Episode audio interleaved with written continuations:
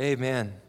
Hey, today, before we get uh, further in the service, we as a church have been praying and believing that God, um, how many know it takes money to keep this thing running? The building, the power, and obviously personnel, staff, and resourcing ministries. And so we're always praying, God, not just to move on the hearts of, of your people, us, our people, in uh, generosity and tithes and offerings, but Lord, are there other ways creatively that you can um, uh, help resource and, and just fuel uh, the kingdom ministry. And we are super honored and blessed to welcome Iglesia de Cristo Linaje, Linaje Escogido. ¿Cómo se dice chosen in Spanish? All right. Um, Church of Christ, chosen lineage. Uh, Pastor Jorge and Maddie Chavez, we, uh, I was just immediately blown away by them a few weeks ago when they came to approach us and said, Hey, would you ever consider renting out your facility? Um, they carry the heart of Jesus. They love the lost. They want to disciple uh, those who are saved and raise them up to, to reach the city. And so today they're kicking off. So can we, if they if they see this later on Facebook or YouTube, can we just lift a huge shout and say, We love you guys, we honor you.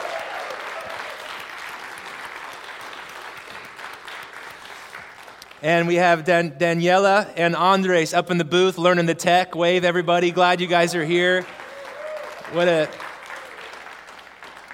And Robert was out, you know, uh, where's Robert? He, he doesn't get enough notice. Give it up for Robert, our, our facilities overseer, manager.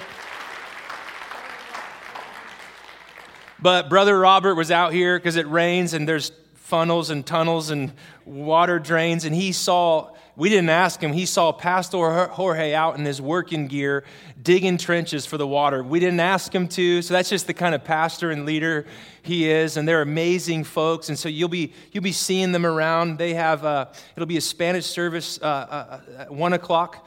It starts here. And so if you know friends, uh, uh, my heart is that this is not just something that's good for us, although it is at Cornerstone Church, just for rent and to help with um, just uh, financial, uh, just relieving some pressure. But it's also a huge kingdom win because how many know God wants every man, woman, boy, and girl in this city, no matter what color their skin or language they speak, to know the goodness of Jesus. And so, so, so, so before I dive into the message, let's just let's just pray over this beautiful church and and just the, the new partnership we're entering into. So let's pray together. Father, we thank you for this kingdom partnership. Thank you that, that though we are we're, we're two churches, in your eyes, Jesus, there is one church that lifts up the person of Jesus Christ and his kingdom. And so, God, we bless Pastor Jorge and Maddie Chavez. We ask that you would just pour out your Holy Spirit upon them, that their church would just double, triple, quadruple in its reach and impact in the city, in this region for your sake, God. We ask that you would just draw all people to Jesus in and through your church and its ministry. God, we love you, we bless you, and honor you in Jesus' mighty name. Amen and amen. It's just good. It's very, very, very big blessing. And and again, if you want to know more details, you can email the office. If you're like, wait, we're renting out, yep, we are. And it's a, it's a beautiful thing, and you can find out more about that. Just ask. All in favor, say aye. aye. All right, here we go. Uh, Advent. Advent is the beginning. Did you know in the church calendar, Advent is the beginning of the year? Turn to your neighbor and say, It's the beginning of the year, according to the church calendar. Unlike our regular calendars that put Christmas at the end, the church has long has the long hoped for appearing of Israel's Messiah and the world's one true King, Jesus Christ, as its beginning. Advent is that time, and from that place, with the Christ event, his, his birth, his life, his ministry, his death, his resurrection, the church says, no, no, no, we want to tell time from the inbreaking of the one who is the Alpha and the Omega, Jesus Christ. And so, for hundreds, yea, thousands of years, thousand plus years, the church has celebrated the season of Advent as the beginning of its calendar. The reason I love this is because it puts in our minds, in our attitudes, in our thinking that everything we do, plan, hope for, and anticipate in the year ahead springs from the foundation of Jesus and his kingdom. That's the wisdom of Advent being the beginning of the church year, the calendar. Where everything we do, everything we think is in light of its beginning Jesus Christ the arrival. Advent simply means the appearing or the, the, the, arrival or the coming of the King. And how many know that Advent is a season where we don't just look backwards, but we look forward because he who came will come again? Let me say that again. He who came will come again. And we know from Scripture that the reason he came the first time is, was to save sinners. How many are thankful for his success in saving sinners?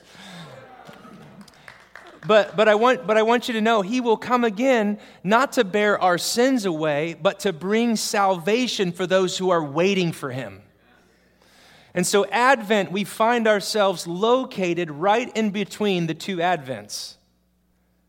Right in that middle space If He has come, He is coming, and here we are. And so, built into the beginning of this church calendar and this Advent season, we, we kind of experience that tension.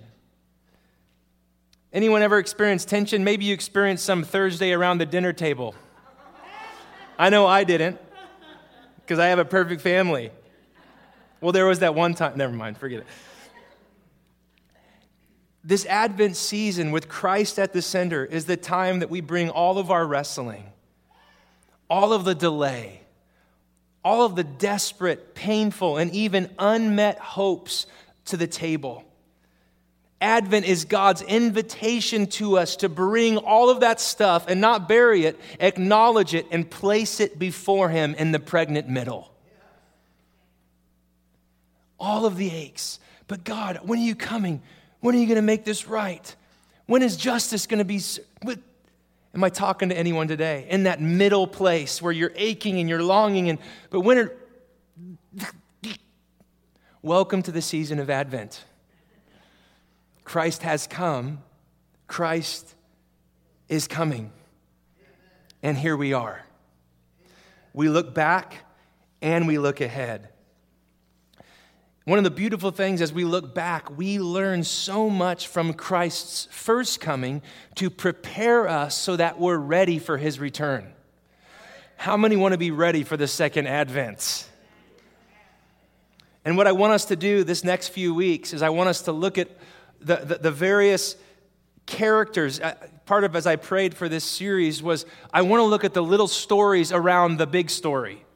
How many know sometimes when you look at the fringes, you learn more about the center? So, over these next few weeks, I want to I wanna look at the community that surrounds the inbreaking of Jesus' first, first coming, his advent. I want to look at the wise men. What do they have to teach us? I want to look at the shepherds. I want to look at the angels. I, I want to look at Mary and Joseph and Simeon and Anna and all of these different characters. Just read the first few chapters of every gospel. Those are those characters. So we're going to look at those people that Jesus found himself surrounded by, and then we're going to say, what does that have to say to the shape of our community? Because how many know our community, who's at the center? Jesus Christ. So by looking at those that surrounded the, the ministry and the person of Jesus, I believe we're going to learn and be provoked to go on a journey with Jesus. Who's ready to go on that journey with me? Why is community so important? And why was it so important for Jesus? And obviously, why is it so important for us? Community has a way to shape our identity. Have you ever had someone that just believed in you that helped you discover who you were? Say amen. A healthy community sheds light on our purpose. Come on, who has that friend that will bop you upside the head and say, dude, you are off in the trail? Off in the woods, get back into your purpose.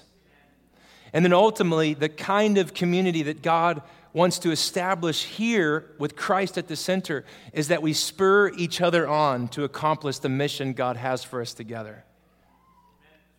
So, to shape our identity, to shed light on our purpose, and to spur us on to accomplish God's mission. And, friends, it's very obvious when you look at the person of Jesus, he had all three of these, like in their purest, best form. Did you know that Jesus, from eternity past, enjoyed the love of his Father? You don't have a son without a father, built within Father, Son, and Holy Spirit. You see the shaping of identity, certainly the shaping of purpose and mission. The Father loved the Son. He showed him all that he does. He gave him words to say. When he was baptized, he spoke identity. You're my son, purpose, whom I love. With you, I'm well pleased, and mission. You're going to the cross, and that's going to please me, my son. We see the Father shedding light and the Holy Spirit empowering Jesus' ministry. You see, Jesus experienced that kind of vibrant community with the Father, Son, and the Holy Spirit. And because Jesus forged a way for us, you and I can experience that kind of community today. A community that gives shape to our identity, sheds light on our purpose, and spurs us on to go all the way with the mission that God has for us. Am I talking to anyone today that ever feels like quitting or forgets who you are or why you are exist, why you exist?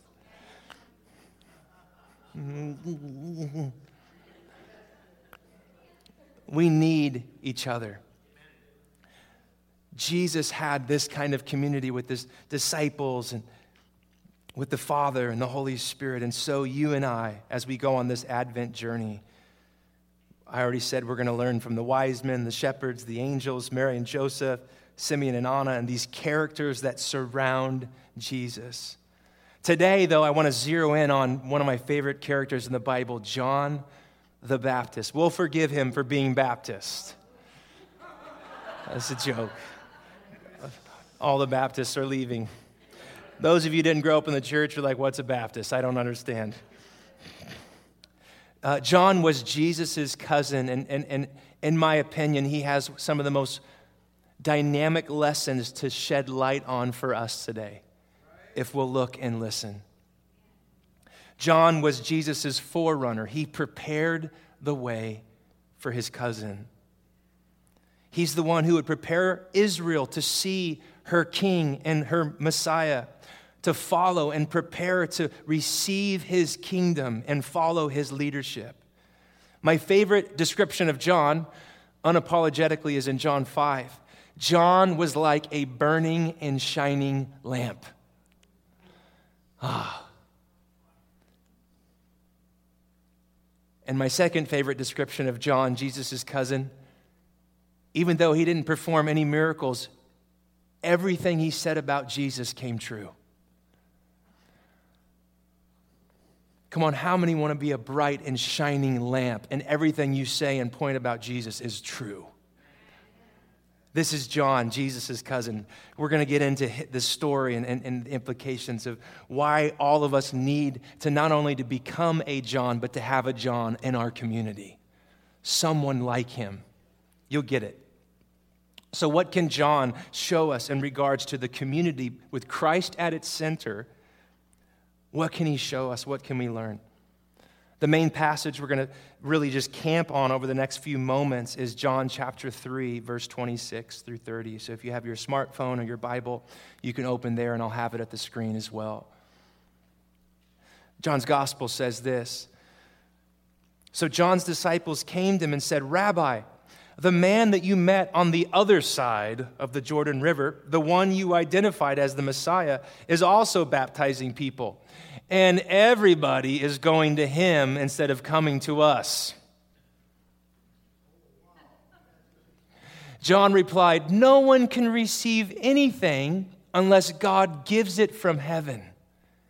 You yourselves know how plainly I told you I am not the Messiah. I'm only here to prepare the way for him. It is the bridegroom who marries the bride. The bridegroom's friend is simply glad to stand with him and hear his vows. Therefore, I am filled with joy at his success. He must become greater and greater, I must become less and less. This is the word of the Lord. And the first character we're going to look at surrounding Jesus. What can we learn? What do we see here? The first thing I want to say we see here is how easy it would have been for John to get bitter and jealous, even angry because of what his friends told him. I'm just talking to real people today, I think. Jesus, the dude from the other side, his camp is growing, we're shrinking. Now, maybe you're not in any leadership capacity, although everyone has leadership capacity. Say amen. amen. Everyone's leading or influencing someone. It would be easy enough to grow bitter here. John spent his whole life in wilderness preparation, eating a strict diet and living a simple aesthetic lifestyle, a robe with camel's hair. His whole life was preparing for another. John's whole ministry was explosive. There was a revival. People came to him, look at this, from all over Jerusalem and Judea to see and hear John. Now, friends, if you've tasted success and growth and popularity, imagine when you start to see that shrink and be taken and directed towards another. Mm-hmm. And here, John's disciples rub salt on the wound. Look, Rabbi, everyone's going to him instead of us. Does everyone see how easy it would be if you don't know your identity, purpose, and mission? It could be t- to get derailed right here. How many know many of us have gotten derailed right here? So we didn't know who we were, we forgot our purpose and the mission that God had for us. Every single person and leader understands this rub oh, that church is going to be planted. Oh, that church is using our. Oh, oh, we, they go there. If they, oh, there. Let me just tell you, the struggle is real. It's just real. In whatever field or business or type of work you find yourself in, something here applies. But John, the Gospel of John, already told us Jesus, that John knew who he was. The following day, John was again standing with two of his disciples. Jesus walked by. John looked at Jesus and declared, Look, there's the Lamb of God. When John's two disciples heard it, they followed Jesus. Okay, so John already knew, he'd already been down this road before. It's not about me, it's about him. It's not about my following, it's about those who can get a vision of him and realize there's no one else worth following. John made it clear who he was and already what he was about. He came right out and said it I am not the Messiah. I'm not the superstar. I'm not the king. I'm not the hero of the story. I baptize with water, but right here in this crowd is someone you don't even recognize. Though his ministry follows mine, I'm not even worthy to be his slave and untie the straps of his sandal. That's why he's one of my favorite characters in the whole Bible. John. His whole ministry was preparatory with the single focus look at Jesus. I'm not the guy. I'm not the leader. I'm not the king. He is. Look at him. John's whole ministry can be described in one sentence Look at the Lamb. Say that with me. Look at the Lamb. He is the one I was talking about. A man is coming after me. Look at John says about Jesus. He is far greater than I am. For he existed long before me.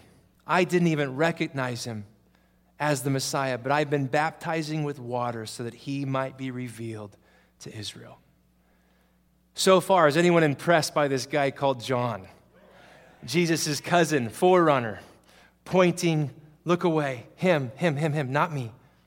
Let's go back to John 3, verse 26. We see how easy all of John's remaining disciples threw him a softball to grow offended, to get bitter. Jesus is growing in influence, gaining more disciples. Everybody's going to him instead of us. And here's where I want us to zero in no one can receive anything unless God gives it from heaven. You yourselves know how plainly I told you I am not the Messiah, the King. I'm only here to prepare the way for him. Friends, I want to say there's many points that we've already covered, but these, these two are massive. In order for you and I to be a part of a healthy community with Christ at its center, two things are super, super important. Number one, God awareness. Who are you in God? Number two, self awareness. I know who I am in His sight, and I know who I'm, how I'm meant to function in your sight. John possessed both. I know the mantle God gave me, and I know that in the midst of the company of God's community, I know the exact role I'm supposed to play. John had the insight to realize that there's no use in striving, and so many struggle with this, grasping and grabbing. I want to be this. I want them to know that. I want to. And John just comes right out in the middle of all of it and says, Nope. The only thing you can walk in is that which you receive from God. All of life is a gift. Come on, how many have ever spun the wheels for a moment or, or, a month, a year, or a decade trying to become something that God said, I didn't actually design you to be? the importance of God awareness and self awareness cannot be overstated. John was able to acknowledge that the entirety of his life and ministry were a direct result of the gift God had given him. How many believe that God has given you a gift? How many believe God has given you a gift and a, a purpose and an identity and a destiny that He's inviting you to discover and to discern and to spread your wings and to, to figure out how that can play a part in God's infinite, incredible purpose.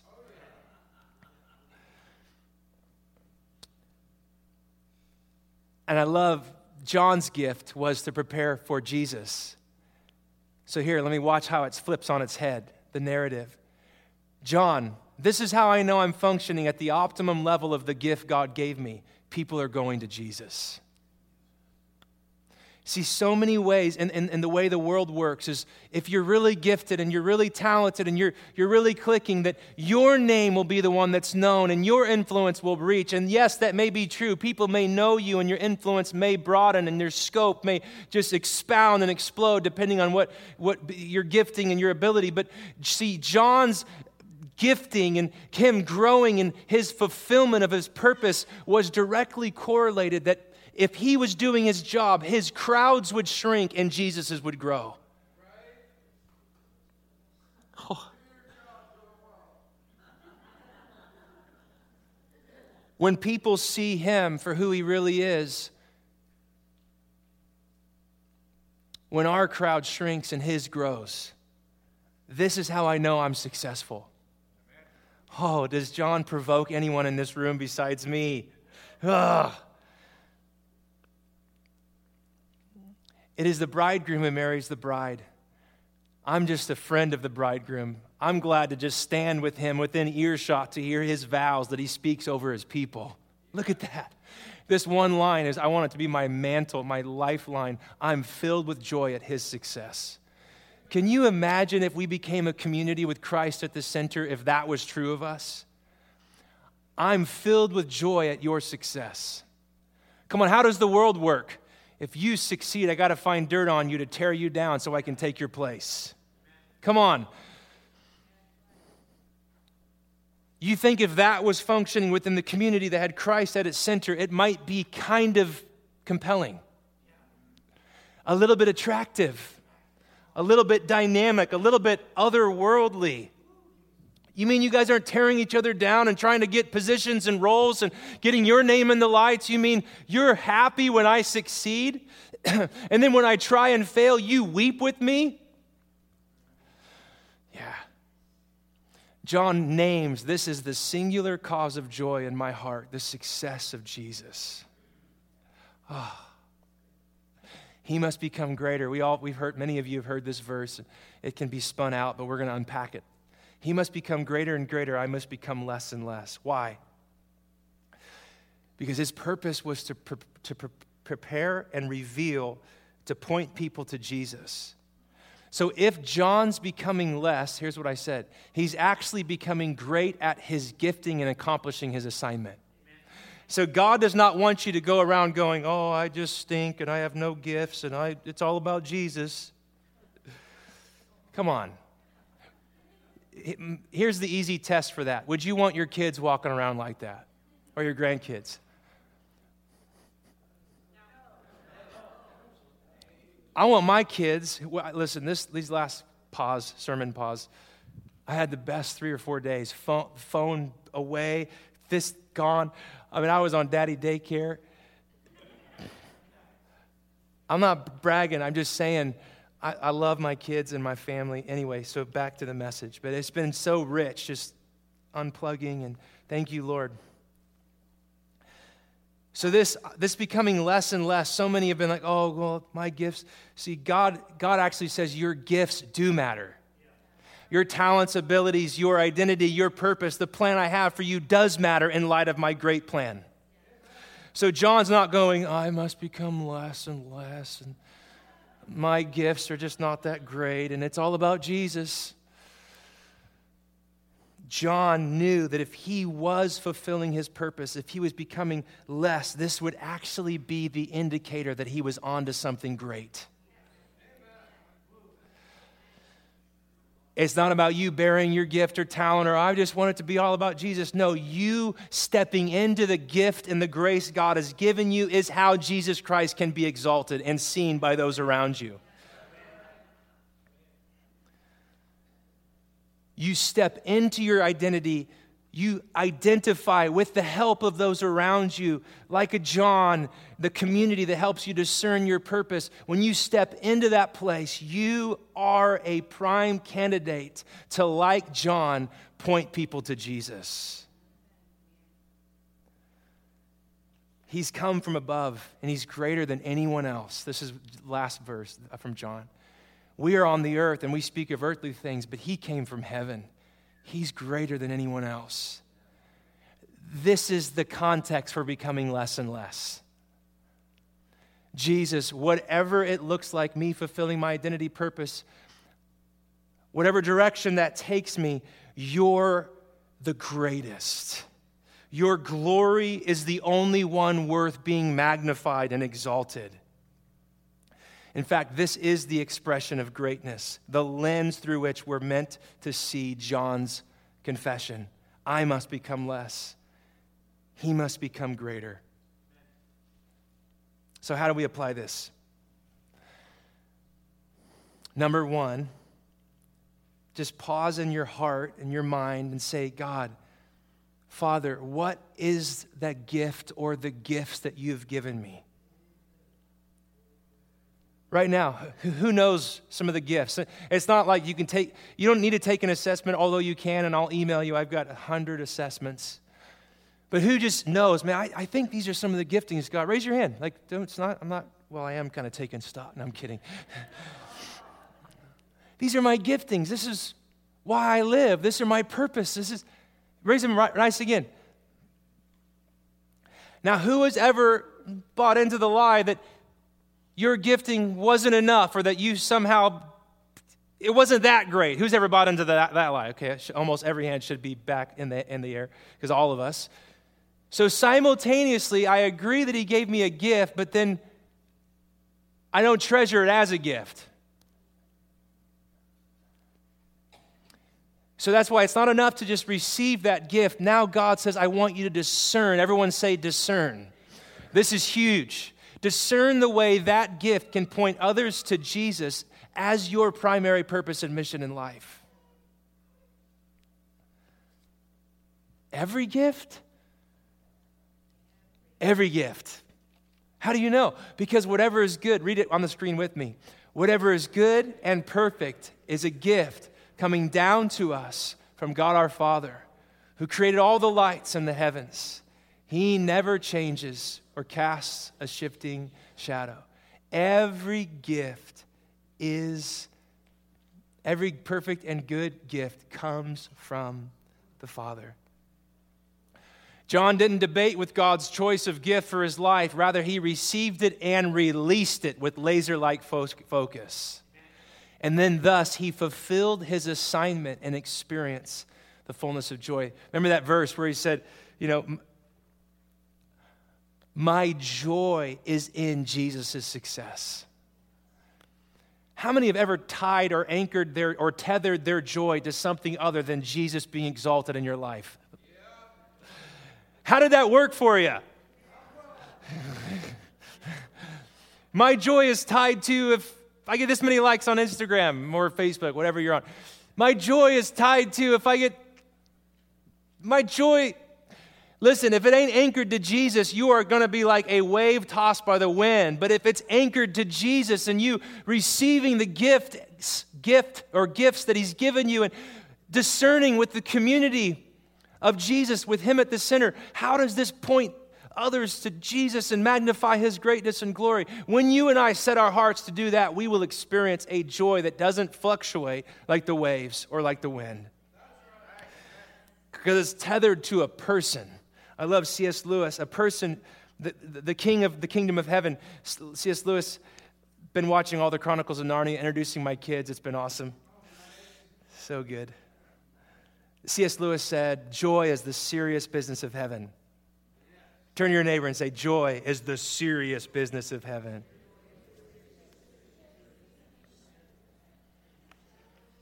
So here it is in rapid fire. What if you and I could have this same story? What if we could know who we were and who we weren't? Come on, someone say amen. Both are important. What if we could be confident of our identity? What if we could know and discern our purpose? What if we could give ourselves to God's mission together? What if in doing that, our joy would be filled to the brim? What if we went down this path and learned from Jesus' cousin, the forerunner, who pointed all people and prepared for Jesus? What if we could experience a joy that no one could take away? That it didn't fluctuate, depending on circumstances because it was attached to a person on a king that's unmovable, a, a throne that's unmovable. To Jesus, He is my joy. So, to summarize, what do we learn from John? And by inference, what do we learn from Jesus? Because all John did was point. Number one, that God Let's read it together that God is our good Father who gives cheerfully and perfectly. How many today have suffered from a low view of the goodness of God on occasion? So, how do I apply this to my life? God, give me, give me eyes to see you as you really are. God, help all of the expectations of your goodness to just blow the roof off of my thinking and my mindset. God, according to your word, show me how good you really are. God, let me stop complaining. I wish I was more like him or them or she or her. I, I wish I, I wish, I wish I, I put those words on purpose that God gives cheerfully with a smile and he gives perfectly. He doesn't accidentally give you the wrong thing. Like he didn't get the name wrong on the delivery. Come on, who's ever gotten the wrong thing in your mailbox? That never happens with God. Come on, someone say it. It never happens with God. He gives cheerfully and he gives perfectly. Therefore, who you are is not a mistake or an accident. You have a father who's good and he gives cheerfully and perfectly. How you're wired, your mentality, your mindset, he wants to form and fashion and fill with his goodness and his love and his grace and his purpose, but who you are is not a mistake. And then, in light of that, let's read this we are to receive. Whoa, did I say it wrong? Yeah, my bad. We are to receive who we are and all that we have been given as a gift. Man, the older I get, and I'm super old.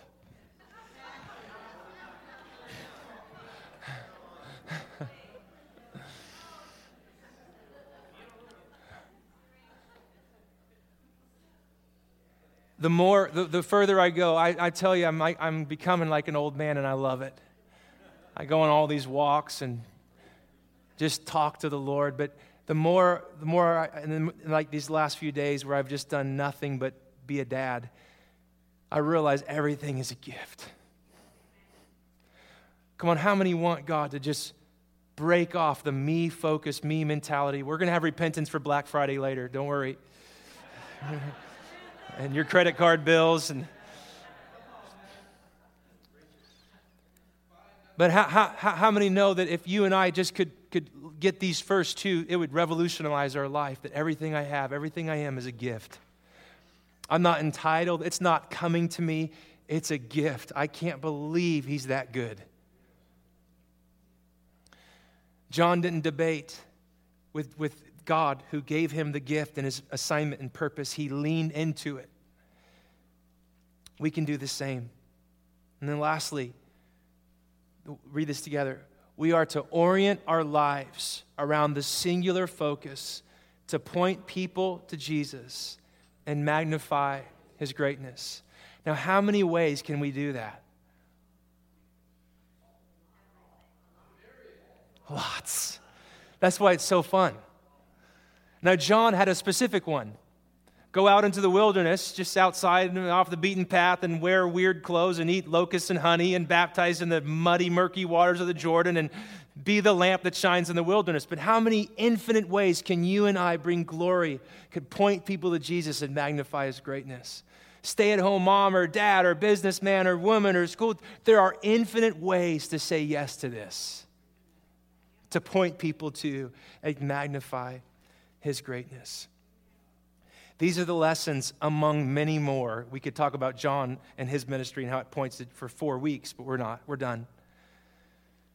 But these are the things that my dream in this Advent season. Why does this matter for Advent? Because you and I live in the middle.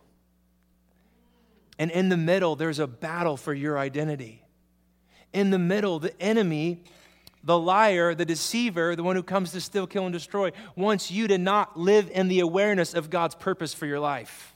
Between the advents, He has come, He is coming.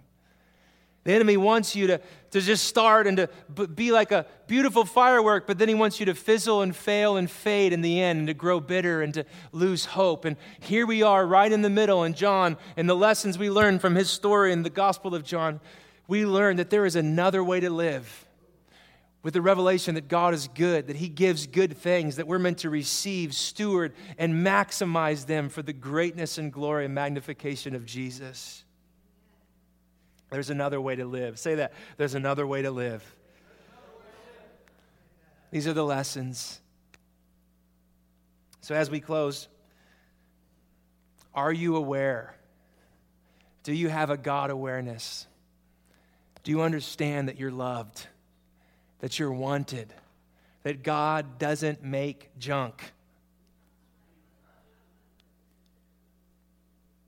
Do you know that?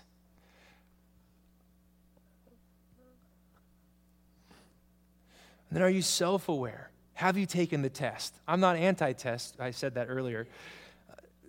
A personality test, a spiritual gift inventory. I, can, I, have, I have a list with links.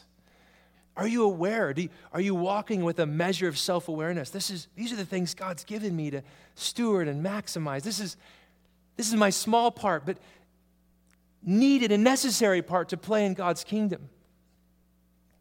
When you know those two things, who you are in Him and how He's made you, and it was on purpose, it gives way to this. We're free from control, competition, and comparison. Oh. Because if I don't know who I am in God and then my purpose and His great purposes, then I can't rejoice at your success because I'm in competition with you. Come on. I can't celebrate your win because if you win, then that means there's a loser around the corner. Friends, these are the things that if God can just see, seize our hearts as a community, it'll be so life giving, glorious. Come on, how many came or have experienced a controlling, competitive, comparative? How did that work for you? It's the exact opposite of what Jesus experienced from eternity past the Father deferring and loving the Son, the Spirit, this beautiful dance, this self emptying, sacrificial. It's about you. It's so funny. The Father, whenever He speaks, He says, This is my Son. Whenever the Son speaks, He's like, Look at the Father. Whenever the Spirit speaks, He only says what Jesus says. So they're all pointing to each other. Free from control, competitive manipulation. It's called love. Who wants to step into this kind of environment, this kind of community? God awareness, self awareness. And then you'll have the ability to celebrate others' success. What if you and I, like John, and between the Advents, we could, what if it was about not just me arriving, but, and we'll get there with the wise men and some others in the next few weeks. When's the last time you prepared someone else to win?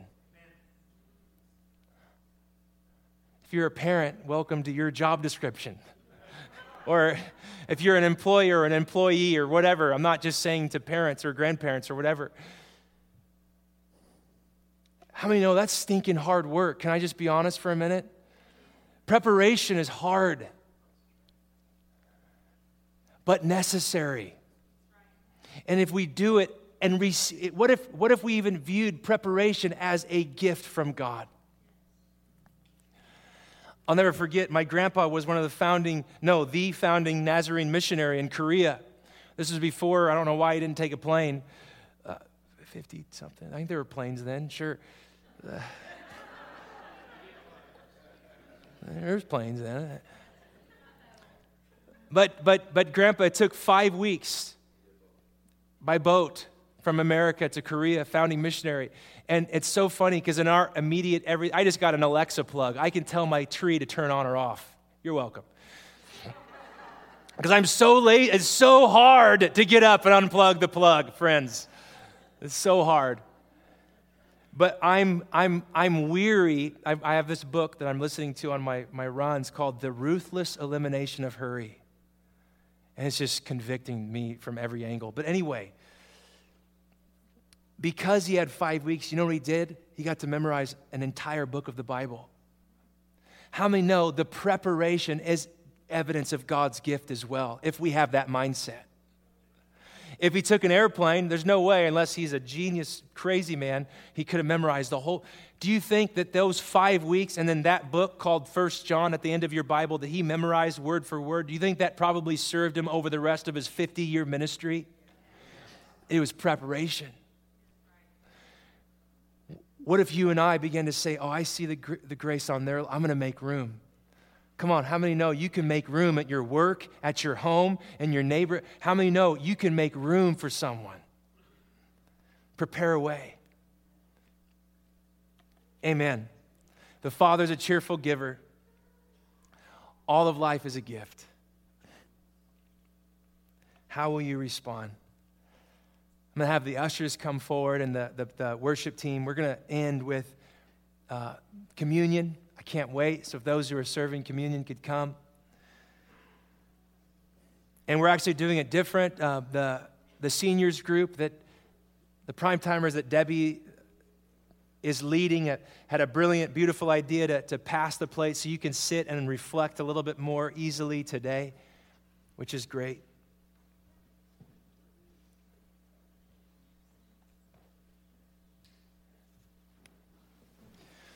John was a bright and shining lamp, and everything he said about Jesus was true. If we're honest, oftentimes in seasons like these, we can grow weary. We're at the end of the other calendar, not the Christian calendar at the beginning, but we're tired. We're, we're, and it's easy for the light to grow dim. Am I talking to anyone today? But I want you to know that God wants to breathe on you today. He wants to speak a word of life and hope and encouragement over your life today.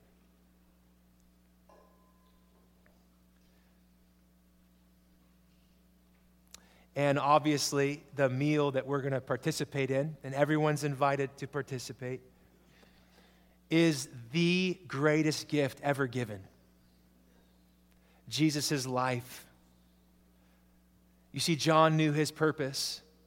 Amen? We just talked about it for 35, 40 minutes. And John helped make a way for Jesus to accomplish his. And what was Jesus' purpose? I already said it. He came to save sinners, and that was the first advent. Second advent, he's coming to, to, to finish the job, to bring salvation for those waiting for him. Amen. Jesus' body was broken for you, and his blood was shed for you so that you could be forgiven and free.